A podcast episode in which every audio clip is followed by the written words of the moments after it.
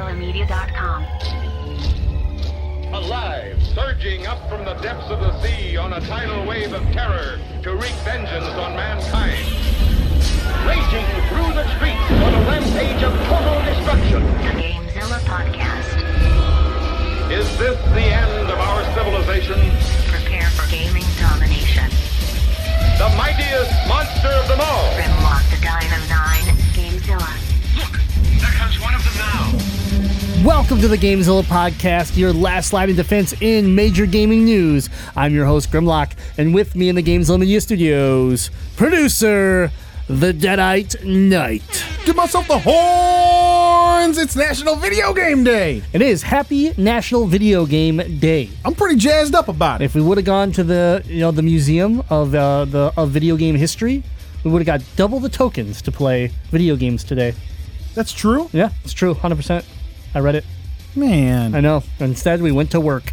But we have a great show for you today. So, welcome to episode 268 of the Gamezilla podcast, brought to you by. Our supporters on Patreon, patreon.com slash Gamezilla Media, is the website you can go to to start your patronage today. And uh, every single cent that is given to us by your warm hearts goes to the growth, success, and life of Gamezilla Media and all of the podcasts and streams, blogs we put out every single week. You can start your patronage as low as just $1 per month, but guess what? At the $5 a month level, that's where you're getting exclusive content that you can only get at patreon.com slash Media. It's not available on Spotify, Stitcher, TuneIn, iTunes, or even GameZillaMedia.com. It's just on our Patreon page, including the pilot episode Oh, God. of the We Like It Rough dog meme review podcast that was exclusively within the Gamezilla pre-show this week. Uh, Grim and I rate some of the best dog memes that are available on the internet. It's an audio-only review, so it's uh, if there's room for improvement, that's for sure. But you're only going to listen to that patreon.com slash Gamezilla Media at the $5 level. And we talk about auto chess games, which are way less exciting than dog Uh, memes. but- Auto Battler. Auto Battler. Yeah. Patreon.com slash Gamezilla Media. We like it rough dog meme podcast. Oh, my goodness. All right. Well, we do have a video game show for you, and hopefully it won't um, be too much about dog memes. I think we're going to keep that just to Patreon. But uh, yeah, let's get into the news and find out. Oh yeah, the, the dog memes. That's that's where that's where the money's at. That's for sure. You got to keep it there because uh, you know you gotta you gotta pay for stuff that good. Can't come to you for free. Those are the hottest dog meme reviews available on the whole internet. I hate you. I'm searching the web for the latest gaming news. Searching GameZillaMedia.com. Downloading headline. Alexander, what about this monster story of yours? Download complete. Okay, well, topic number one. What is topic number one? Is it? Is it? Topic number one is topic number two. We did the old switcheroo. We did flip them. Okay, because I'm looking at the doc right now. I'm like, oh wait, maybe he just changed his mind. But topic number one. Let me just. My my artwork is right, and that is Pokemon Sword and Shield. We had some new. Some new details coming out, right? Some new news kind of hit that kind of sparked some conversation in the Discord and the Nintendo channel, and uh, led me to say, "Hey, you want to talk about this on the show today?" And you jumped on it, I think, big time. Well, I like talking about Pokemon. It's Yeah, but I think a preferred series of mine. no, I, I agree. It, it's been a preferred series for many of us, and I think this game maybe it has us slightly worried. And so I thought um, first, let's go ahead and I'm going to let you kind of talk about what happened, but and kind of what it sparked as far as conversation in the Discord and some of our own personal feelings. Sure. A, uh, an, a another trailer was released today, uh, and it unveiled some new Pokemon, which is always exciting. And yeah, I guess they were okay looking Pokemon. There's a there's a certain point You don't where have to lie. There's only one okay looking Pokemon. Um, there was one that was a giant pile of whipped cream that looked dumb. Yeah, but I mean, fun- fairy Pokemon in had general. strawberries as ears.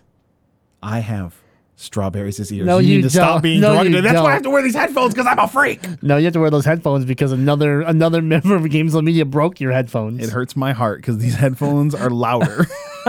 my ears hurt now. Uh, so uh, then there was an, an, another like dragon ice type looking Pokemon. Show. That was okay. I'm not gonna sit here and look up all their different names and stuff, but um. Oh, oh, Yamper. We gotta talk about Yamper. That was that was the one that I was like, okay, that I was happy about. Yamper. But we already knew about Yamper. He's the electric dog corgi looking Pokemon. He's a electric corgi Pokemon.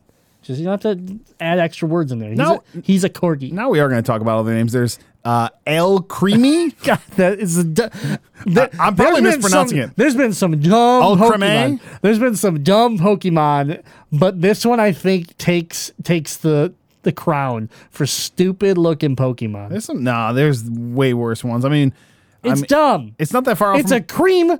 It's literally explained as a fairy cream Pokemon that creates cream for for pe- for humans to make food. Grim. There's almost a thousand of these. They're not all going to be home runs. Okay, yeah, but they're advertising this one. that one's a bunt. It's a bunt. Okay, it exists. okay. Uh, then there's Rolycoly, which is a rock with an eyeball.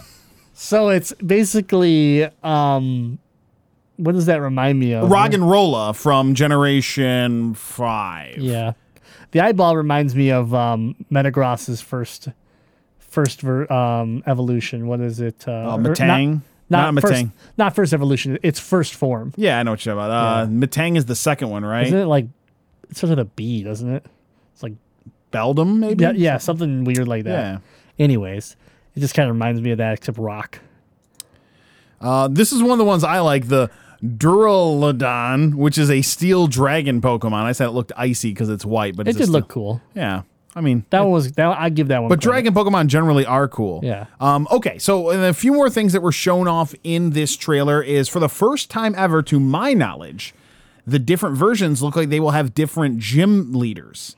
And I don't At know if it's all the gym leaders, but at least a couple of them, because they showed the emblem for Sword when they showed off um, the fighting gym leader, Yeah. um, B, I think it's Bay. Bay. Yeah, I think you're right. Bay.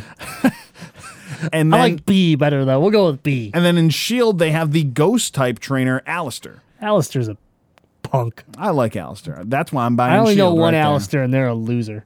You know an actual person named Alistair? Mm, No, he's fake from Noobs and Dragons. Oh, that's true. What about Aleister Black from World Wrestling Entertainment's pretty dope. You'd, Okay. you'd actually like him. Anyways, this so I, it, there's at least one unique gym per game. Yeah, and then so they showed you know again of these Pokemon, I guess two of them are cool, two of them are farts, you know, but that's how Pokemon's gonna go. It's been going that way for a long time.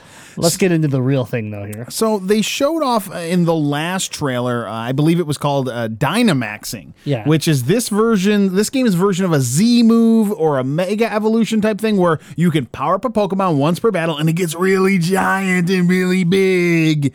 Um, and we're like, oh, Yeah. well, that's kind of that's kind of dumb, but okay, that's the new mechanic for this game. But today they brought out that they have an, a, a form beyond that, Gigantamaxing, Oh my god. which is the same. They same, can't even come up with a good word.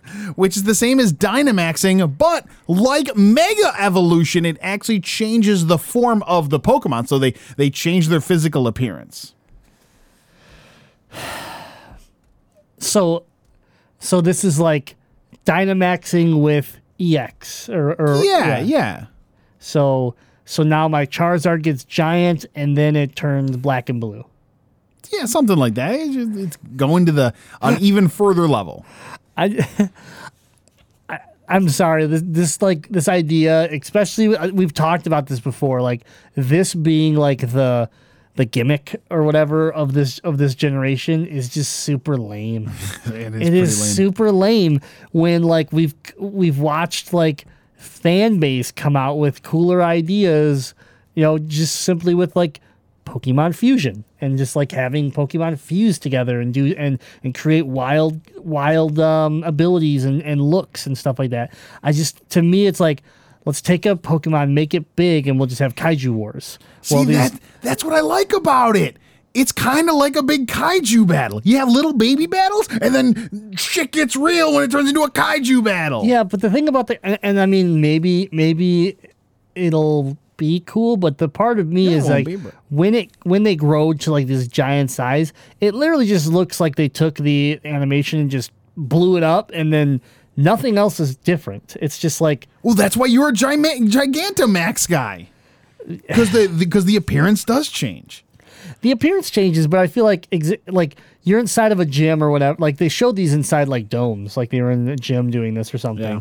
And to me, it was like all of a sudden their pokeball was giant like a basketball, and they threw it, throw it, and then this gigantic, like this gigantic uh, Pokemon comes out, and somehow like the stadium supports it, even though like this thing now is design is like I don't know four thousand times its weight and and and size. Like, and again, I'm I'm looking at like realistic facts here, but like it just to me kind of doesn't fit. There's like there's a thing when like I'm not against giant Pokemon and like I like kaiju, but like when there's a kaiju when you watch generally what happens when it walks through the city the city doesn't exist anymore But these are trained, subdued po- Pokemon. you damn well know not all of these pokemon are trained okay there's Uh, well- some shitty trainers out there Uh, we haven't seen any wild Pokemon Gigantamax yet. not yet but when it happens you're gonna be eating your words because i'll be like hmm that doesn't look like a trained pokemon that looks like a wild pokemon that just decided to go giant and not destroy the forest or the city or wherever he is Maybe that's part of the story. Maybe it does. maybe maybe maybe you know the bad guys obviously want to take advantage of this ability as well that's generally how it goes but you know they want to like gigantamax dynamax like to the max i don't even know where i'm going with this that's as far as i could go so Your, your, your thought train got maxed out there. yeah. And so I don't know. To me, it kind of. I was reading the the Discord, and someone's like, "Have we officially outgrown Pokemon? Like, is, is this is this why we're having a problem accepting this?" And I kind of sat back and I go, "Man, I'm a giant kid, and I like a lot of dumb things, and I I can still watch." Horrible cartoons. I can really enjoy a lot of stuff that, you know, probably adult me shouldn't really enjoy, but here I am and this just doesn't do it for me and i don't know and, and i guess for me i'm curious what the younger crowd maybe thinks about this if they're excited about it or if maybe they also think this is kind of like eh Well, stuff because two generations ago, Mega Evolution was really cool. And then last generation, the Z moves, you're like, oh, okay, that's not as cool as Mega Evolution, but all right, I'm, I'm cool with it, I guess. And then you get to this and you're like, oh, well, that was a big step backwards. i think my biggest problem with pokemon recently is that every game ha- they have to have something different right like mega mega evolution was cool couldn't couldn't you evolve mega evolution more or something like what could you have done more with it because first of all mega evolution is a way better word and makes way more sense than the, since we use that word all the time with pokemon evolving mega evolution versus gigantamaxing like I, I would expect to hear gigantamaxing on like YouPorn and then be like, oh man, man, what's gigantamaxing all about? that's the new thing the kids are, the new kinky thing the kids are into. I'm just saying, you know, like I stuck my wiener in this vacuum to Gigantamax it. right.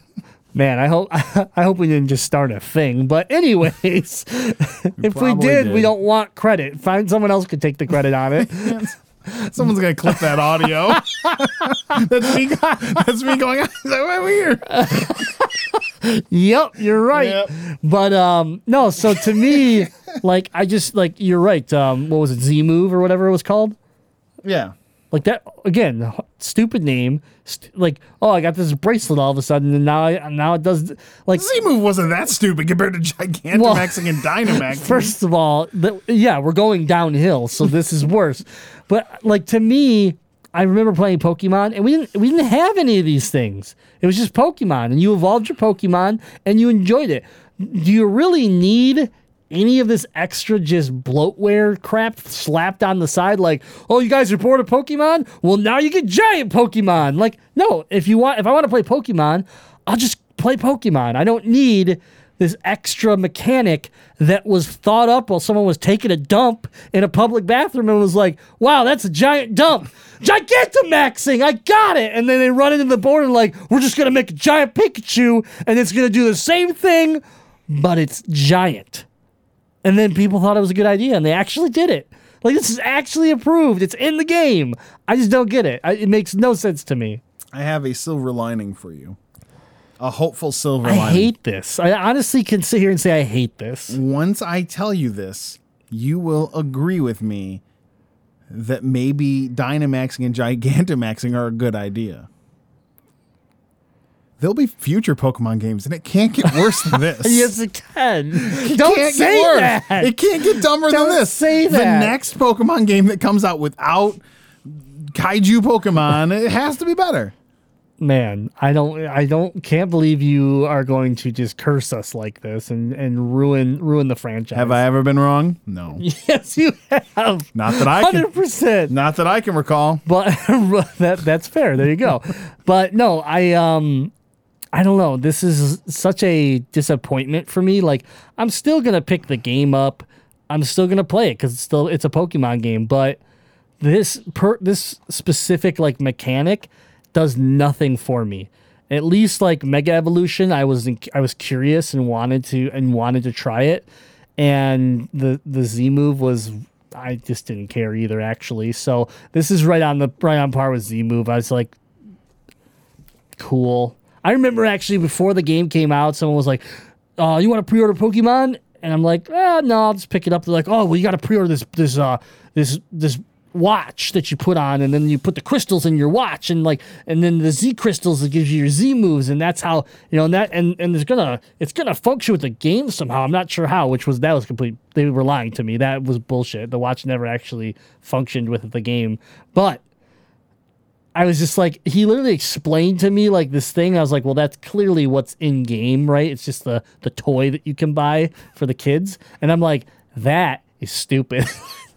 now, when I said that, I I if if you would have had me pick the watch with the Z crystals or Gigantamaxing, I would have picked the watch every. I would have bought the watch and wore it to work the next You day. You mean this what? No. what if I was wearing one? That'd be awesome. I wish I had a Z Z Z, crystal watch. was yeah so you're right gigantamaxing and dynamaxing and who knows what the third thing that's going to happen because we're bound to find out that there's there's something else going on This but is the gimmick bottoming out. I'm telling you, this is the gimmick bottoming out, and it's just going to be uphill after this. i think that if this does really bad I, my my my wish what i would want to see is that they just make a pokemon game next.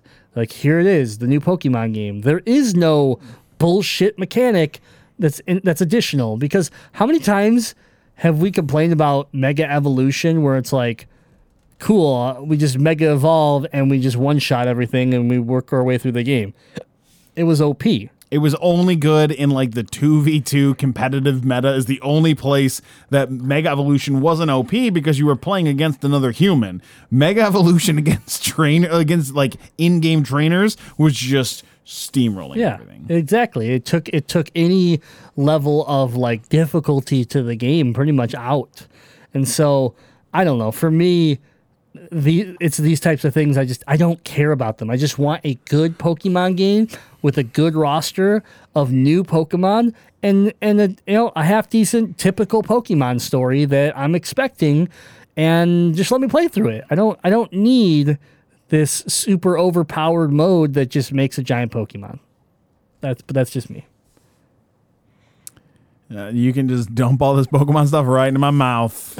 just I'll take it all. All right. Even if it's dumb, I'm gonna play it and love it. are we good to move on you good with this As long as they don't have 40 minutes of cutscenes in this game, I'm good. man i've been seeing a lot of cutscenes in these trailers so i'm a little worried Just cancel my pre-order just now. All right. Topic number two. Deadite's going to uh, cover a special topic that we had talked about a little while back. Why don't you uh, fill us in what's going on in the uh, world of retro gaming? Dynamaxing, why is it good for Pokemon? God damn it. No, uh, so around E3, when we did an episode of Gamezilla, we put up our Patreon uh, poll of the week to allow people to vote on what they want us to talk about. And uh, the winning subject was talking about uh, different hardware that was announced, uh, retro gaming hardware uh, that was announced at E3. And we just didn't have time in that week's show to get to it.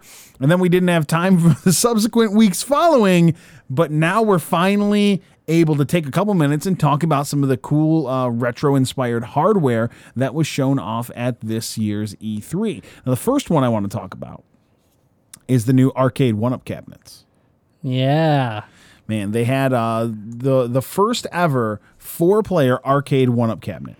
Yep, you told me this, and I instantly got concerned for, and I was right. I, sh- I was very concerned. You've pre ordered one, right? I did. Ninja Turtles Arcade. That's right. But Ninja Turtles Arcade, followed by, um, we got another one, right? I'm trying to figure out uh, what the official name of it is, but it is a Marvel. You're right.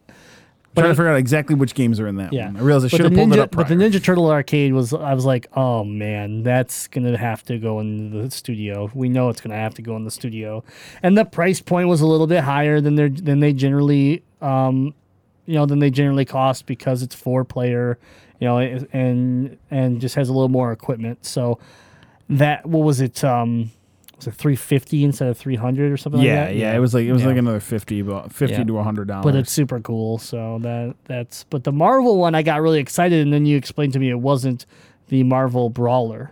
No, it's so it's it's Marvel Superheroes, which is the Capcom fighting game from Marvel. Right. Uh, and there is at least another game in there, um, which the, it's cool because the the artwork for this is Thanos just looking looking like a bad dude on the side of the game. It's awesome. Yeah. The artwork for it's amazing. Yeah, I got really excited thinking that we were, I was getting the X Men arcade, and that would have been a, a pre pre order for sure. It would have knocked Turtles right out of the water for me because I love that game, but um, but it was just a couple of the Marvel fighting games, which there's nothing wrong with that. It's like I thought it was like three of them. Oh, It, it it also is. It looks like X Men: Children of the Atom, I Yeah. believe, is on it, and the Punisher, yes, that's it. which Yep. that would be a beat 'em up, I believe. Yep. So yeah, the Punisher beat 'em up is actually pretty good. And the Ninja Turtles one again. It's a four-player cabinet as uh, Ninja Turtles Arcade and Turtles in Time. Right, that was the big thing. I was like Turtles in Time and the arcade. Oh my goodness! I mean, those are probably my the two best. I mean, And, and if you're not familiar with what arcade one-up cabinets are, they are three-quarter scale replica arcade cabinets. And so they're about four feet tall instead of you know being over six feet tall like a real arcade cabinet would be. But uh, you know they they they range from anywhere from three hundred to five hundred dollars depending on which unit you're buying. I think the five hundred dollar one is the Golden Tee one. I think is the most expensive one. Um, but these two are both super cool. And there's one, a third one they released like the next day that we don't know a ton about right now. But it's a Star Wars arcade cabinet that has the classic vector graphics Star Wars, Empire Strike Back, and Return of the Jedi uh, arcade games. And it's like this looks like it'd be really cool to have, but I don't remember those games being all that fun. right? That's the problem with this. I think it is going to be a little bit pricey, but it has like the big Atari like flight stick attached to it, and it looks super cool. But again, if you made me choose, I would definitely choose the this the Marvel one or the Turtles one uh, over the Star Wars one. Do we know when these are dropping? Um, I don't know if they've officially announced the date, um, but my guess is that we'll see some of them for the holiday this year. Yeah, that Turtles one is gonna. Um, let's be honest, the Turtle one's probably gonna end up here in the studio. As it should. It probably should. So As it definitely should. So uh, yeah, that's what's new from Arcade One Up. Uh, our friends at Hyperkin, we're both fans of Hyperkin as a company. Absolutely. Uh, so they finally finally showed off something that video game uh, fans have been wanting for a long time, and they have unveiled uh, their clone system for the N64. So it's a it's a you know a, a clone system is a system that's not produced. It's not original hardware, but it's designed to be able to play uh, classic games. And this one, uh, they're calling it the uh, Ultra Retron to fit in their line of Retron uh, clone consoles. And this is basically an N64 that upconverts to 720p through an HDMI cable. Yeah, so I mean, this is cool. I don't know how it's gonna make 64 games look because playing a 64 game on a, I mean, not that it's easy to play on a big TV right now. It's almost impossible. But how does how is this going to fix that, or is it um, still going to be a problem just because of the style that is in in 64 games? But I got a little excited when I heard Ultra Retron, thinking like it was like going to be it was like the next generation of Retron, similar to like Retron Five, right? Which was was my favorite one that they've made so far, and it it being an N64 like clone console, I was kind of bummed actually. Yeah. Because like, there's not many N64 games where I'm like, I need to play them. Yeah. Like the controller to me hasn't aged well. It bugs me trying to even play with it with the N64 controller. I've really thought about buying some of the new modernized Yes. versions of N64 controllers. Yep, I've thought the same. Because I mean, the, the only thing that really truly interests me would be like GoldenEye. Yeah. Because I mean, how many of those other games like that you could think of that like you could play somewhere else at, at this point? Yeah. I mean, Mario 64, you could play in multiple locations from handheld, you know, to to the uh, some of your home consoles before the Switch, and I'm just I, don't know like I just don't care. I've tried to play a couple of them, and they just it's similar to PlayStation One games that are very polygon style that like just haven't aged that well. I mean, sh- like it. I wouldn't be against like playing some original Smash Brothers or like some original Mario Kart, but like just for a little bit, and then I'd be done. I'm really curious to know uh, what the price point of this is because my wife is still a really big Nintendo 64 fan. She Yeah, still see, loves are. playing Yeah. it. And so her and I will sit down and play N64 from time to time. Now, I think I own like three N64, so it's not like it would be a necessity, but all things considered, if it's just easier to hook into a TV and if it does look better, it could be worth a $80 price tag, but I bet, I bet it's more expensive than that. I bet it's $100 at least. I mean, when you think about the Retron Five, how expensive it was. Yeah, that well, the, so I don't know if this one. I guess they still don't quite know how it's going to be built. Yeah, this is sort of one of those things they're showing off. I think a little early, um, where They the didn't have a lot of information. the Retron Five actually pulls the uh, the games down through ROMs and emulates them within the box, where something like a Retron One, Two, or Three has actual reproduction hardware to play the games opposed to ROMs. And they they didn't quite say at E3 how this game was going to operate. I don't know if it was one of those they couldn't say or they don't really know yet. They might be testing, you know, option one versus option two. Uh, so, but yeah, the the Retron Five is still like I think hundred and forty dollars or something like that. Right. So it's still still up there. But again, that plays quite a few different. You know, it plays Well, right, yeah, can- bunch. Right, exactly. It plays a lot of different games. Where this just plays, cartridges. this is just going to play sixty four. Yeah. Which again, calling it the the um, Ultra Retron. Ultra Retron threw me off there. I thought, yeah, it's it's a nod to the Ultra sixty four. yeah. So, I don't need a nod to the Ultra sixty four. well, that's what you got with the name. What do you mean a nod to the? Is the Ultra sixty four the the device that like never really came out? For No, it? no, the Ultra 64 was the original name for the Oh, Nintendo oh. 64. It was oh, originally thought it was announced the- and teased as Ultra 64. What was Dolphin then? Dolphin was the code name for GameCube. Oh, that was GameCube. Okay. Because, yeah, oh, the I thought Revolution was the code name for GameCube. was the code name for Wii. oh, I'm off. I'm off a generation. Yeah. I see. Okay. Now, no, again, I don't know if there was a, another code name, but I do know when the N64 was originally shown off at a point, it was called the Ultra 64 because they were going from Super Nintendo to Ultra 64. Oh, gotcha. So that that was the naming convention. So that's what the Ultra Retron is. It's a nod to that name. All right, whatever. Uh, Cl- Cl- Grimm's not buying one. nope. All right, this, but- this next piece is what I'm excited. This for. is what you're getting right here. The Polymega. The Polymega is also a uh, a retro gaming console that can play many different types of retro gaming. Now, this one is a unique one as it enters a space that Hyperkin or uh, FC Twin or any of those other uh, reproduction uh, hardware manufacturers haven't entered. This one is primarily a disc-based system where uh, right out of the box you can emulate PlayStation games from all three regions, you know, uh, PAL, uh, you know, from Japan or from North America, but you can also do uh, Sega Saturn games, Sega CD games, TurboGrafx CD games. I think those are all the ones that it will do right out of the box. Uh, oh, and Neo Geo CD. So it, it's a CD based system, and it's cool because it. Uh, the, the developer described it as being like an iPod for your retro games because you can actually pull the ROMs off your discs and store them in internal storage on the system. And it does have a really slick interface where you can sort of flip through and you have a nice sort of tile based look. It, it is a modern way to play your retro games, but one thing that I think is cool, but also looks like it would be really expensive, is there are modular add ons that snap onto the top of the system. So there's one that snaps on and it then it has a cartridge slot for NES games. There's one for Super Nintendo games, Sega Genesis games, uh, and I think there might even be one other that can that they all lock onto the top, and then they give you a controller port to use either their modernized version of that controller, or you can use the your classic controllers on that. So it's cool, but it's a little bit pricey. It all starts adding up quite a bit, but I mean, it's definitely a cool piece of hardware.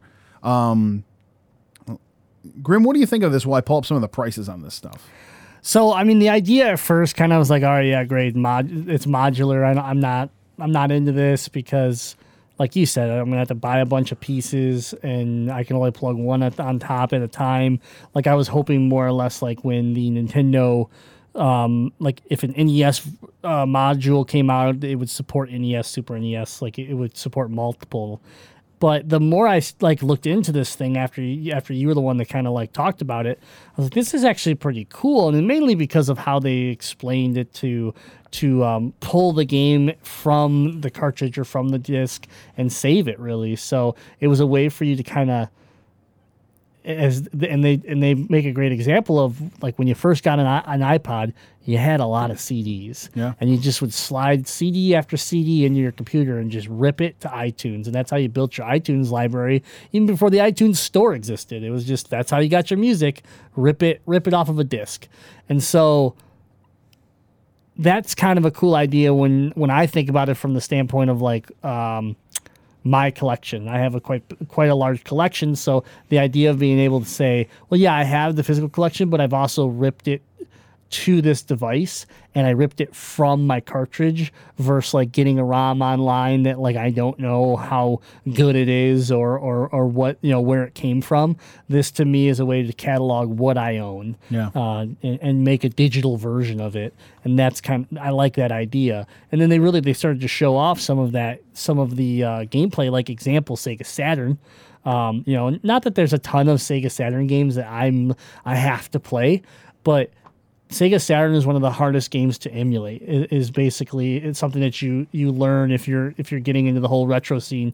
The, the Sega Saturn just is difficult, and so when they showed off what they could do with Sega Saturn, it looked pretty impressive. And to me, that was that's a challenge, and and they've and they've so far with what they've shown, they've done a really good job. So to me, that me that shows me that everything else could be very good as well. If you can take something that's very challenging and not many people have had a whole lot of success with it and, and do a good job with it, then the easier stuff should also run very well. It gives me hope for it. But like you said, the price points are what's going to make or break this thing. Yeah, so let's talk about it. If you want just the base console, which which comes with you know the disc drive and a controller that looks very similar to a DualShock Four, um, it's gonna run you three hundred bucks. Yeah. So again, for what you're getting, it doesn't sound crazy to me. And if someone has a lot of disc-based games, I really don't from an era that would play this. I have a lot of PS2, original Xbox, and Wii games. I actually don't have a lot of original PlayStation or I have a couple Sega CD games. So for me, the value wouldn't be quite there for a, a $300 system. Um, now, let's say you want to get the NES add-on. That's sixty bucks for the NES module that snaps into the top, and that comes, I believe, with a with a control, uh, two two of the controllers, and the controllers actually look pretty cool. I will say I like the design of the controllers. Um, they look unique to the system, but also at the same time harken back to the the the originals. Right. Super Nintendo add-on also sixty bucks the uh, Genesis add-on 60 bucks and the TurboGrafx add-on 60 bucks. Uh, so each individual module 60 bucks, or at least they're they're all the same price. You want another wireless Polymega controller, forty dollars. That's actually not crazy. Uh, as long as the controller works well, and if you want to buy the individual wired controllers that are similar to the original systems, twenty-five dollars each. Um, then they have their the the Turbo Arcade controller. That one's a little bit more thirty. So if you want to get a bundle that comes with uh, all four add-ons and the uh, the system itself, five hundred dollars. So they are giving you a price break there of about forty dollars. I mean, it's better than nothing. Five hundred dollars. Five hundred dollars to get all four modules uh, and the system, and then uh, if you want extra controllers with all of those, um, that comes in at six fifty. Five hundred dollars though. See, that's the killer part for me. I'm Full like, sweet of it. and I guess to me, like I go back and go, well, do I really need a TurboGrafx module? Do I really, uh, you know? So like, I'd like an NES, I'd like an SNES, I probably would still like a Genesis. So that only leaves the TurboGrafx. So now I'm saving, you know, because of the money that I'm saving, I, I'm forfeiting that and only saving myself what 20, 20 bucks. It would, yeah, it theoretically be about twenty bucks. Yeah. So I mean, that's the tough part, though. Five hundred dollars. I mean, you're talking next gen systems are coming out next year, and you know I might be spending five hundred bucks on like a current a current piece of technology. Do you know now? Do I want to double that up and spend a grand so that I can go play my old games too? Mm-hmm. Even though technically I can already play my old games. That's the kicker, right? Is that for me, and I think for anybody that has the cartridges, because here's the difference here: you need the cartridge, you need the disk. Mm-hmm. You're not side loading ROMs onto this thing unless someone hacks it down the road, right? But Yep. but right out the box, it's not. You're not able to just load ROMs on this. You have to have the media. So if I have that media, I generally have a way to play it.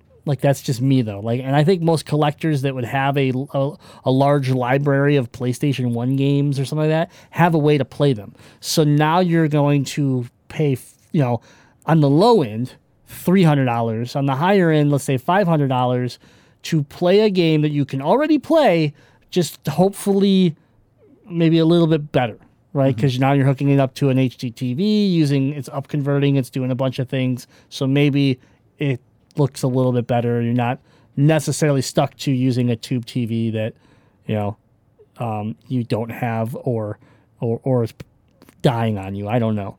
So I, that's tough for me. Where I go buy pay, pay 500 bucks for a brand new PlayStation 5 and have an have a brand new experience I've, that I've hopefully never had before because it's the next gen. Here I got to spend that same same amount of money to have a better experience of an experience I can already have and an experience I've already had. So that's the concern to me is that this is just it's tough, especially when we're sitting here like, well, the Retron Five was 140 bucks. Like, Correct. that was hard. f- That like we we referenced that in the sense that it was kind of expensive. This is over double that. Yeah. In so I, I think interestingly enough, uh, this is this is a very niche product that at its price point prices me out. You know, again, I don't even have a ton of games that that this would play on um, that I couldn't already play. Again, I own a Retron Five. I own all the original hardware for all the stuff I have. Um, I really feel like this is marketed at someone who has a collection similar to yours but doesn't have an interest in current gen gaming because like you said the value isn't there because you can put that money towards what's coming out in the future for current gen. If if it were someone who really strictly just collects retro games and they love the old disc-based games from the mid to late 90s this could be a really nice piece of hardware for to give them convenience. You don't have to worry about if your dishes, your discs getting scratched or your cartridges getting worn out. Like there's some preservation involved and convenience. Just sit down, hook it into an HD TV. Because let's be honest, playing on original PlayStation hardware doesn't really work great anymore. Um, Sega CD doesn't work well anymore. Like some of those, some of these pieces of hardware aren't quite like a Super Nintendo uh, or a Gen- or just a Genesis that still works really well. So there's definitely a niche for it, but you, you have to really be passionate about that generation of gaming to chuck over that price point. Yeah, no, I agree. It's uh, uh, over on the uh, Twitch side, twitch.tv slash Gamezilla Media, we had Player One Mickey chime in and says you can save even more money and buy a Raspberry Pi 4 for $55 and just load it up with ROMs. Yeah, and- but I, I, I agree with you. Uh, I will say that the, this this hardware looks nice. It looks like a premium way to play games you already own without having to do the legwork of finding ROMs and, and that sort of thing. Th- This thing is definitely a premium classic gaming thing where a Raspberry Pi for sixty dollars uh, is not premium. No, not premium at all. And this is this definitely, like you said, it feels premium as long as what we're seeing right now ends up being the final product. Yeah. My my concern is right now everything seems so high quality and so nice that, but when like when they actually get to manufacturing and they get to producing these, like I don't want to see it go drop down too much and feel like this thing needs to feel nice because even at $140, I don't know about you, but a Retron 5 feels cheap. Yeah, yeah, it does. It, it- the Retron Five is it has amazing functionality, but man, the body of it feels cheap. The power adapter feels cheap. The controller they give you with it feels cheap. Like everything about it feels like they just slapped it together, and that's the price point they picked. You Yeah. know, uh, because they were a younger company when that when that came out. Uh, where you when you pick this up, I think you want it to be weighty. I think you want it to be texturized. I think you want it to have a nice, nice quality feel, and you'd expect that at a base price of three hundred dollars. Yeah, so I'm I'm looking forward more to finding out you know more about this and and listening to Polymega talk more about it. Um, I also would like to know what their plans are moving forward. Like they have this device that's modular, so is there growth beyond this initial package that they've they've shown?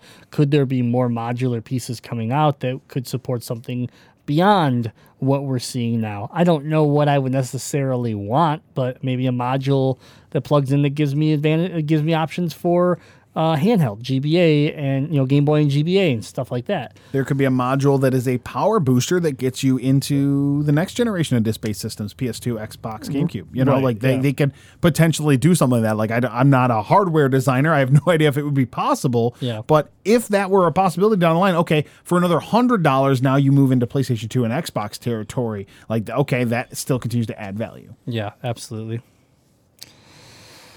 All right. Moving on. Topic number three Borderlands 3 is a thief. Nope. It's the gold. It's gonna be the greatest game ever made. But no, they uh, they borrowed a popular uh, a popular mechanic from the game Apex Legends. Uh, Borderlands 3 has come out and basically talked about how they will have a ping system in Borderlands 3. And I read this and got very excited because the ping system in Apex Legends I have really grown to um, just absolutely love. So there's a ping system in League of Legends, so it's been there for years, right? And I was never really good with it. But because of the ping system in Apex, which I just got to the point where I was so dependent on it that when I go play a game that didn't have it, it would bother me. And I'd be like, man, this this honestly is a mechanic that needs to be in other games. And so, but when I went back to playing League again recently, all of a sudden I'm using the ping system in League like all the time, and it's because of Apex. It's what Apex has t- has pretty much trained me to do, and how how I can communicate with people without necessarily having to talk. And you know, it's not that I'm I'm against being in chat rooms. Like I I talk with, but I'm usually in like a private chat with my friends. So I can't talk to the rando that's running around there doing something dumb. I just have to ping them. So the idea that this is being added into Borderlands is cool because you're going to be able to ping enemies, you're going to be able to ping chests and loot and, and all that type of stuff. It does sound like it's going to have a, a, a twist to it, um, a Gearbox Borderlands twist with a voiceover type uh, line drop. So, So excited. that could be really cool. I also could see it wearing on you in the sense of like someone if you're playing if you were playing with randos and someone's spamming it, you know, like there's got to I'm I'm assuming that there's got to be a way that you could mute it if you don't if like someone's abusing it, you could mute it and say, "Cool, I'm not going to listen to this for the next hour as we get through this dungeon or whatever that we're running." Not my problem. I'll never play with randos. That's true. Uh, we- Probably we- won't ever play with my friends. we, well, that's true too. but we have plenty of people that uh, you know they're going to play this game. So, anyways, that sounded cool. Um, I like I like that they're ad- adapting that and they're paying attention to the fact that it's been a very popular feature in Apex Legends, and I think it fits really well into a loot shooter where there's just stuff dropping all the time and um it's a little weird though because when they're like well you can ping they don't really say that about pinging loot because loot drops are your own right like they explain that there, you can have it that you way. can, yes. yeah, you can turn it into like the old school style. So I guess yeah, depending on what mode you're running, but um, you know, at least pinging like, half on a chest over here, come on over. That's cool. Uh, so yeah, I, I like that a lot. I think I'd love to see it in more games because it is a way. I think in this day and age, we are so tired. It's so worn out. The chat room, the the the voice chat the voice chat within games on a public level just doesn't exist. People just don't do it anymore. Well, I can tell you, I I might game online a little bit more if I didn't have to mic up. Like Yeah. sometimes I just want to sit there and still be able to have a conversation with my wife or know what's going on in the room. And like if you're playing co-op games, I understand that you want to talk to your teammates. But if you and I could hop in, you're like, yeah, you want to run a mission with me, and you can we can just ping each other and have a, a good commu- like a basic communication through the game without having headsets. I'd probably run a few more missions here and there. I mean, you think about like the recent just trend where everybody has to have a big headset on their head and surround sound and and they talk with their friends and they're balancing the game audio in it and then you and you're closing yourself off from the rest of the world and blah blah blah. And don't get me wrong, I have I have all of that and I like it to an extent. But the other night I played League of Legends where I just decided to pump the audio out of my monitor and then use my Yeti cuz to to talk and and the Yeti would cut out the the ambient noise so they couldn't hear my game audio but they could hear me. Mm-hmm. And my wife walked in and she's like, "How come are you playing games?" And I'm like, "Yeah." She's like, "Is that coming out of your monitor?" I'm like, "Yeah." She's like, "Well, why? Why are you doing that?" 'Cause she's so used to me every time I game throwing headphones on and just diving in. And the problem is, is that if she's sitting on the couch next to me and she says something, I don't even I don't even register. Yeah. So the fact that I, that night I played League and she could talk to me and I would respond, it was actually quite nice. And so to me, this ping coming all full circle now, the ping system allows for collaboration and allows teamwork without having to worry about necessarily talking. And so and and we've we've used it so much in Apex where you know, we, we don't necessarily jump in to talk with randos if we don't have the third person. So it's, you know, Owl and myself and then a rando. But we use that ping system to help communicate with the rando and make sure that we can have the best round that we possibly can have. And we've won that way. So again, it works. I like this. It's a, in a world where, yes, we're very open and yes, social media, we share everything. I feel like we we have closed ourselves off where publicly speaking and talking isn't as common um, within video games. And this ping system can be that piece that really kind of helps team uh, inspire teamwork. Yeah. So I'm um, I'm a big fan of this decision, and I like that Gearbox put their own little spin on it. I look forward to hearing the uh, voiceover lines. All right. Patreon news topic of the week. Every week you vote. And um, this week, the winner Shenmue 3, baby! You all love Shenmue 3. I knew it. I knew it. I knew it. Wait. Wait. Oh, this is about Epic. Epic Game Store. Oh. Yeah. Oh, it's about Epic Game Store. My bad. Yeah, so uh, Epic Game Store making uh, making some news again. So if you did, if anybody, let's let's let's cover the news first. Shenmue Three uh, publisher Deep Silver made a deal uh, with Epic Games to bring a one year exclusive PC rights to the Epic Game Store.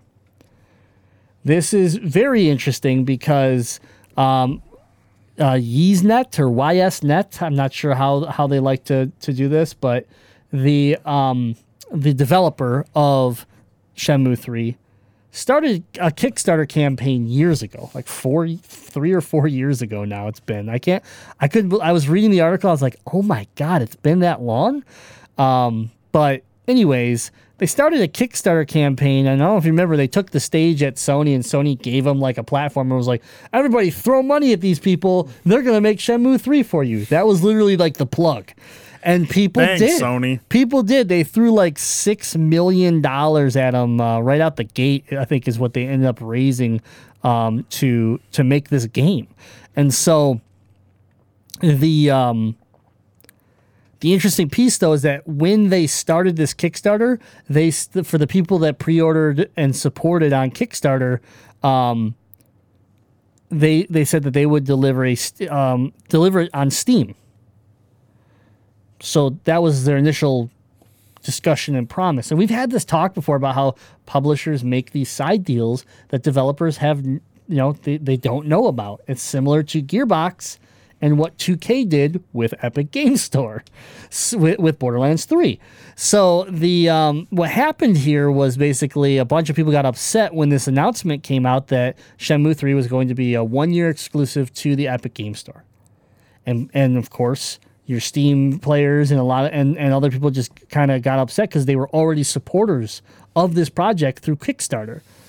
And that's when um, something surprising happened here. Epic Games stepped up and basically said, "We are going to cover 100% of the refunds of Shenmue 3 to protect to protect the developer from backlash." So if you pre-order or if you pre-order this and supported it on Kickstarter and, and you're a PC Steam person and you want your money back, you're gonna get it, but it's gonna come straight from Epic. They're just gonna give you your money and and they're gonna let the developer keep the money so that they can make this game because they took that money to develop this game. So that was that's Epic's that's Epic Epic's concept here is that we're not going to make them lose their money that they actually need to make this game with. And so It's smart. yeah, it, it's a very smart move when you think of it. When you think of Epic and the in the scale that they are right now, um, you know them covering this is nothing to them. It's pocket change, but it looks really good. It's a great. It's a great. Pr- you know, promotional piece for them.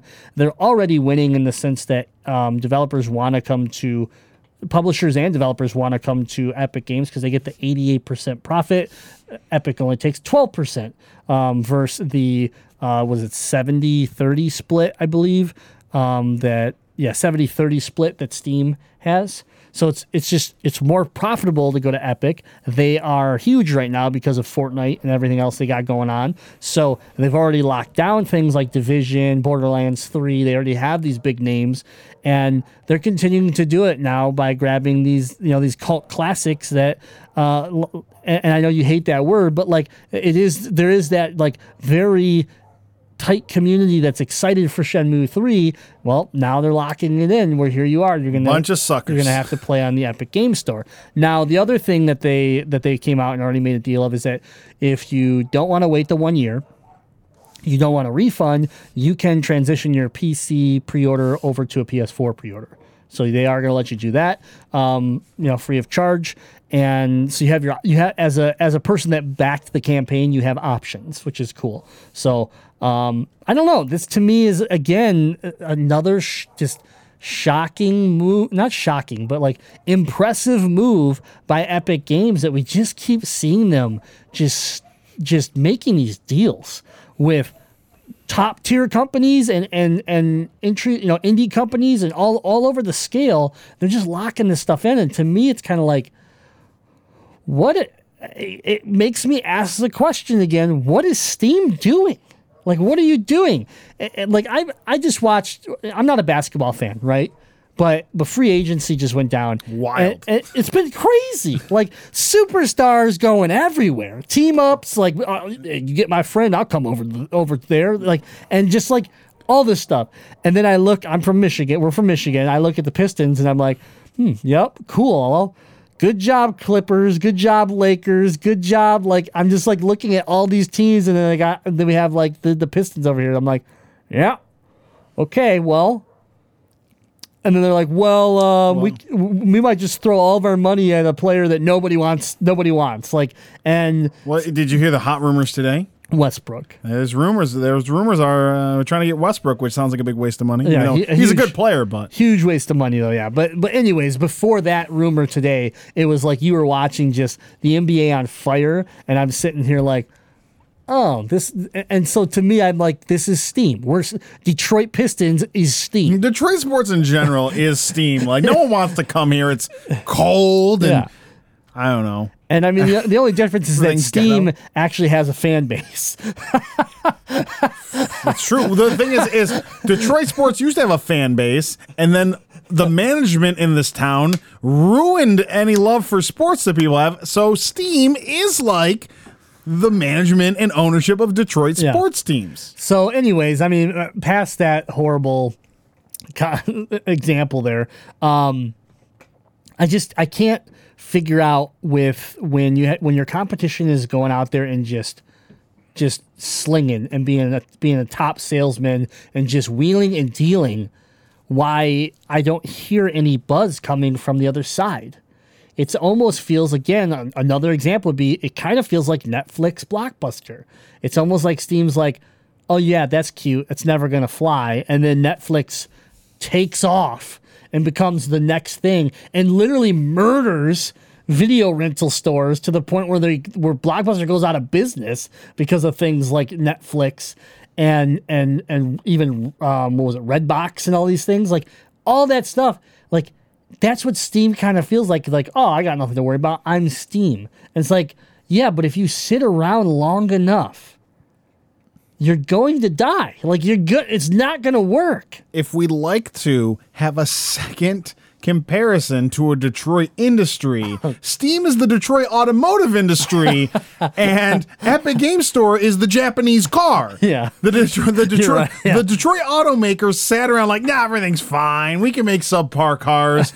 Who no one would buy cars from anyone else. We're Detroit, and then the Japanese started making very good cars, Yep. and uh, the the big three here in Michigan were like, well, I guess we need to start making better cars now. Literally 30 years too late. So, Yeah, but then the- they all went bankrupt. Yeah, they did, and and they're still here, thanks to bailouts and everything. But No one's bailing you out, Steam. exactly, and, and bottom line is is that they they did change though, and Steam is just sitting here like I'm not saying Steam's not doing anything. They've they've they've they've done some stuff with like their policies and their like in return policies and stuff like that. I get that, but there's not that big news. Like I don't I don't go search video game news and and right dab top news breaking news is is Shenmue 3 for God's sakes about Epic Games saying, "Hey, we're going to re- whoever wants a refund, we're paying it. They're keeping their money."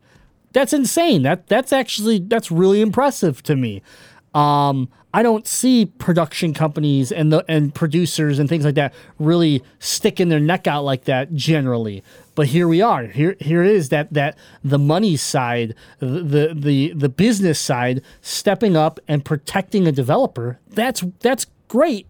I just where's where's the news for Steam? The positive news for Steam. Epic Game Store's move by doing this as a game developer or as a game publisher, doesn't that make you go, man, I'd really like to work with this store Yep. that will support me and, and stick up for me Yep. and protect me and give me more money to sell my game. Like the, it's it's a move early in the life of the Epic Game Store that is only going to continue to attract people by having appealing business practices that support the people that make video games. Yep. It's smart, man. Yeah, and then for every squeaky wheel that's upset on the Steam side, how many more people leave Steam and, and switch and transition over to to the Epic Game Store? Because I I I dabble in the Epic Game Store and I and I had a horrible experience with the Epic Game Store and I still dabble with them because of because of all these all this positive news that's just swirling around them. So I don't know. I to me they're doing everything right. Yeah, sure, it's upsetting people. It- you're going to upset people when you when you you know steal the rug out from somebody, but you do it in a legitimate way. Like, yeah, I'm, I'm angry that it happened, but I but I can't do anything about it. You were just quicker to the punch. You were just you're just better than me. Like that's what happens. And so if if I'm Steam, I just have to figure it out and have to try to do something. And that's locked down games, that, and you're not doing that. I don't know. That that's where I'm at. It- It's a cool story. Um, we'll we'll see as as uh, as Deadites put it. We'll see if Shenmue three ever comes out. It's It supposed to. It was supposed to come out uh, by December 2017. It's been pushed to November of 2019 after several delays. So it's technically not that far away, um, unless we get another delay. But you know, if you're a Shenmue fan and you want to play it on PC, you're gonna have to go play it on the Epic Game Store unless you wait a year. Oh, okay. That's been our attack on the news for these topics and much more. Please visit GameZillaMedia.com. Click on the Discord button, the blog button, the YouTube button. There's so much content at GameZillaMedia.com that uh, if you've listened to the podcasts and you want more, that's where you need to go. So, um, without further ado, let's get into the Zilla update. Yeah. Give it to me. Let's crank it up a little bit. All right, all right, all right, all right. I'm Won't be shy about this hot Yep, jam. Yep. Well, something happened to me over the weekend. Actually, it was before the weekend. It was uh, the 4th of July. The 4th of July. And I was out at uh, my rich friend's lake house. You're extremely wealthy and extremely handsome friends, Lake. House. Yeah, it was it was just amazing. I mean, great weather. We got there when it was pouring rain. When all of a sudden the sun was out right when we got there, perfect timing. And we got to hang out, uh, you know, rafting and the boats and everything. And so, what do you do on July Fourth when you're on a lake? and you're just chilling and, and you know you can you can just do all these fun activities. You play the Nintendo Switch on a, ch- a lawn chair. That's what you do because you're 92% complete with the story mode in Super Mario Maker 2, and uh, so or Mario Maker 2. I don't think it's Super Mario Maker 2, but I, I'm not sure the title. Anyways, it- yeah, I think- I I think it's just Mario Maker. But anyways, I beat the story mode Nice. at the lake. I got screenshots. I'm honored that you did it yeah. in the. It might be the of- first video game I've ever beaten at your lake house. I, I think that's probably true. Yeah. Yeah. Oh, and by the way, it was Deadeye's Lake House. He's, Yeah. the, he's the handsome guy. Yep. So, The wealthy's alive, but the handsome is not. yeah, well, I mean, we laid out, you know, laid out on the rafts and, and messed around in the water. And after that was all said and done, I was just trying to dry off. So I was like, I'll grab the Switch, sit on one of the chairs, and just kind of chill for a little bit. And I did only had a few things left to do for the story mode, so I finished it up and beat it right there. I, I thoroughly enjoyed this. Um, just a little bit more in-depth story than the first Mario Maker had, where it really did have like a concept that forced you to play generated levels that t- also taught you mechanics that you could start to think about when you start building your own levels. They did a really good job of balancing that where I was paying attention to the story, trying to finish, you know, building and then um, you know, defeating bad guys and stuff like that. All while I'm looking at something go, oh man, I'm gonna have to remember that. I have an idea of how I could use that in one of my levels. And even when you beat it, a big thing pops up and says, you know, hopefully this encouraged you and got some got some ideas rolling for you to go into the course um, maker section and start building. And so yeah, that that was uh, that was my gaming moment of the week was beating Mario Maker 2 story mode at the lake house right before we got to watch Jaws, which is tradition uh, Fourth of July weekend uh, celebration at the lake that I think I've been part of now for.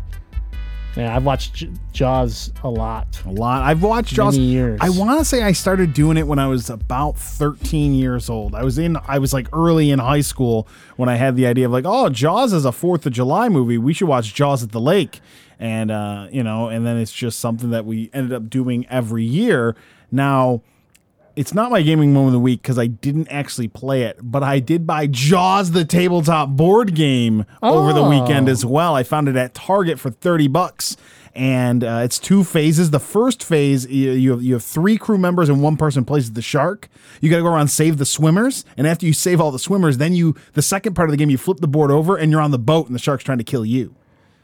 Oh, that's interesting. that's I'm, wild. I'm very excited to play it. yeah, I Uh, wanna I wanna try that out. we were gonna play it, my sister and I, over the weekend, but the, the mood wasn't quite right because that was gonna be. I was gonna pull out a rare tabletop gaming moment of the week, but since I didn't actually play, I can't make that my gaming moment of the week. Yeah, I picked up a board game too this weekend. What'd you get? Uh, the remember, remember we were going north. I almost bought the uh, legendary Marvel Yeah, yeah, Legendary. yeah. I found it uh, opened but but complete Yeah, for half off. So I got Oh, it for yeah. twenty four ninety nine. that's a great price. So I added that to the collection because I had the uh, the expansions. Yeah. But it gets even better. I pop it open just to make sure everything's there. just had a big pile of money in the box, right? Yeah, thousands. but no, um, I popped it open. And I'm like, there's too many cards here. And then I looked at the rule book, and under the rule book were these folded up pieces of paper, like of like brochures. I'm like, what are these? And I unfold them. I'm like, oh, Guardians of the Galaxy expansion. Oh, Spider-Man expansion. And sure enough, they're in there. So I got the the core game and two expansions half off. And then I can add my Dark City expansion to it as well, which gives me the whole like apocalypse uh, story mo- story. I'm gonna throw this out there. When are we having a game night to play? Yeah, so this is a fun game where one to five players can play, uh, and you all play together against the game. So, so I um, I planned on trying to study the rulebook a little bit just so I have an idea, and then I was going to invite some people and and try to pick a night to to play the game and see how it Sounds is. like a great time. I want to play it. yeah, All right, but back on track to my video gaming actual moment of the- gaming moment of the week. also took place at the lake house. So uh, I did something that I used to do all the time when I was a teenager. Because when I was a teenager, I you know the, the the family lake house is it's my grandmother's house, and it's only about forty five minutes from the house I grew up in. But when during the summer when I was in you know high school, didn't have anything going on, we go out there and stay for a week on end. So what I would do is I would take a milk crate and put my Sega Genesis in the milk crate take it out to the lake and hook it up to this old beat up tube TV we kept down in the basement just because, you know, if it started raining or, you know, late at night, I was just going to play some old Sega games. And so this time I was like, you know what? You know, we're going to be out there a lot for the weekend. Originally, we had a ton of rain in the forecast, which we almost completely missed. But I grabbed my Hyperkin Retron 1, which is a clone system of just the original NES. And then I grabbed all the games I had duplicates of, which was only like four games. Uh, I had Mario Duck Hunt. I had uh, Super Mario 3, Turtles Arcade, and uh, World Cup Soccer, which was very fitting. Go USA. Yes, And uh, so my gaming moment of the week is, you know, I hooked it up and I, I just sat down and I just started, I popped in some Mario 3 and started playing. And there's just something wonderful about the simplicity of playing an original Nintendo game on a tube TV. I'm, I'm just in the basement by myself, enjoying some some time relaxing and just playing a game and just zoned into it. You know, it gives you that nostalgia, it gives you that childlike feeling that even playing Mario 3 uh, through the NES Online collection on the Switch is not quite the same as playing it on a tube TV. And it just took me back to, to those memories of, you know, that when I used to do that in high school with the Sega. And then uh, the next day, I got my cousin and uh, a couple of my friends to come downstairs and we just passed the controllers around playing Mario 3, taking turns beating levels. And it was just kind of good to sort of. I don't know, I guess connect with retro gaming in a way that I don't do all that often. And it kind of got me thinking I'm not committing to when I'm going to do this, but I'm tempted to pick a month and just play retro games for a whole month. Play Game Boy when I'm on the go. When I'm at home, if I'm going to game, I'm going to, you know, play on the Retron or something. And I think that's something I'd like to do just to sort of, I don't know, Even- experience. even at lunch. Yeah, maybe even at lunch, take a break. If in between rocket passes or something, take a little break. There you go. In between, that's a good idea. Uh, so it's so, something I'm considering just because I really did enjoy that and just see, uh, you know, some of the old old cartridges I have. If I can give them a little love. Nice, nice. Well, that's uh, we got any any any emails or anything? Or we uh, You know, I'm not gonna lie, I didn't even check the emails, so you can you uh, check that out while you I give some plugs. Yeah, I'm gonna I'm gonna do some plugs. I wanted to remind people that like those are our gaming moments of the week, but we always like to talk about games, your gaming moments, things like that, and we do that in the Discord. So uh, go to gamezillamedia.com, click on the Discord button right on the homepage. Talk with gamers from around the world every day. It's free. We are a fun environment, so come hang out and talk video games. Um, if you like this podcast and you want more like it, guess what? We make all sorts of podcasts like The Legend of Retro for retro gaming. Obviously, we have Noobs and Dragons, the Dungeons and Dragons adventure game. Dungeon Master Craig WK taking us on an amazing venture. Um, we're about to wrap up season one here with uh, myself, Jandar, Tilly, and Alistair as we hopefully try to uh, stop this evil force. But who knows? I'm not. I, I don't even know yet, unfortunately. But it's gonna be. Uh, it's gonna come down to the wire. That's for sure. But it's been a great season. If you haven't listened to Noobs and Dragons, fantastic. Um, what other shows? Uh, did you talk about Noiseland Arcade? Nope. The Simpsons. Just skip that one. I just skipped it right over. Um, they they uh they I I the I'm, I blank on the name of the episode. Oh oh it. it Oh, oh, Homer were out there, or oh, brother were out there, whatever it is. They covered one of my favorite episodes of The Simpsons where Homer finds out he has a long lost brother. Mm, yes. Uh, that was, I think, two weeks ago episode. I just listened to it. Uh, if you're a Simpsons fan, you're absolutely going to love it. They're, they're just working their way through chronologically as every episode gets released. They're covering it in depth, and you'll have a great time if you love The Simpsons. Cool. And then, of course, Last Action Podcast. Yeah. You're into action movies, you're into. I mean, they they they keep it action based, but they but there is the the the sci-fi. The there's there's a little bit of flexibility down there, but the movies that they're picking. They're just every week. I feel like I look and I'm like, oh god, I have to listen to this one. Oh crap, I have to listen This to this week, one. Judge Dredd. Judge Dredd, yeah. I was like, oh man, Judge Dredd. I, I am the law, man. So, anyways, uh, Last Action Podcast, where you can learn about, I mean, some of your favorite movies. You can go into these episodes and you can learn things that you never knew about these movies and just have a good time kind of reminiscing uh, about some of these classics. So, I really enjoyed the Matrix one. And, and I know I, I talked about it already, but the Matrix one still sticks with me. And, and their their their conversation they had and reference they had with Terminator. So I'll just leave it at that. But like, if you care about those two franchises, they they connect them, and it was like, oh damn, I never thought about it that way. So, but uh, yeah, so we have lots of podcasts out there. I think we hit them all, but uh, they come out all throughout the week. We're on iTunes, Stitcher, Spotify, Google Podcasts. We are everywhere that you can listen to podcasts. So please uh, check them out. Hit that subscribe button. Give us a review. Give us five stars. All those things helps us so much. So, and then when you're done with the podcast, if you need more, we have the YouTube channel. We have blogs. We have streamers. Craig WK, Matricon Stage, Grim the Dino, Owl Zero, Spidey 2KX, all these people in the community that are streaming. How do you find out when they're streaming and what they're streaming? The Discord. You go to the Discord, they have their own streaming channels that you can sit there and find out what they're streaming, when they're streaming, jump right over to Twitch, Facebook, wherever it is that they like to stream. And, and then when you're done streaming, you can talk directly with the streamer right in the Discord. So, pretty cool. Don't forget, you need to become a patron. Patreon.com slash Gamezilla Media. Go there and, uh, hey, join the $5 exclusive content level for your access to the pilot episode of We Like It Rough, the dog meme review podcast. Uh, it is available exclusively as part of the Gamezilla pre show at patreon.com slash Gamezilla Media. We talk about Pino the Corgi. We do. If you don't know who Pino the Corgi is, you need to listen to this Patreon podcast.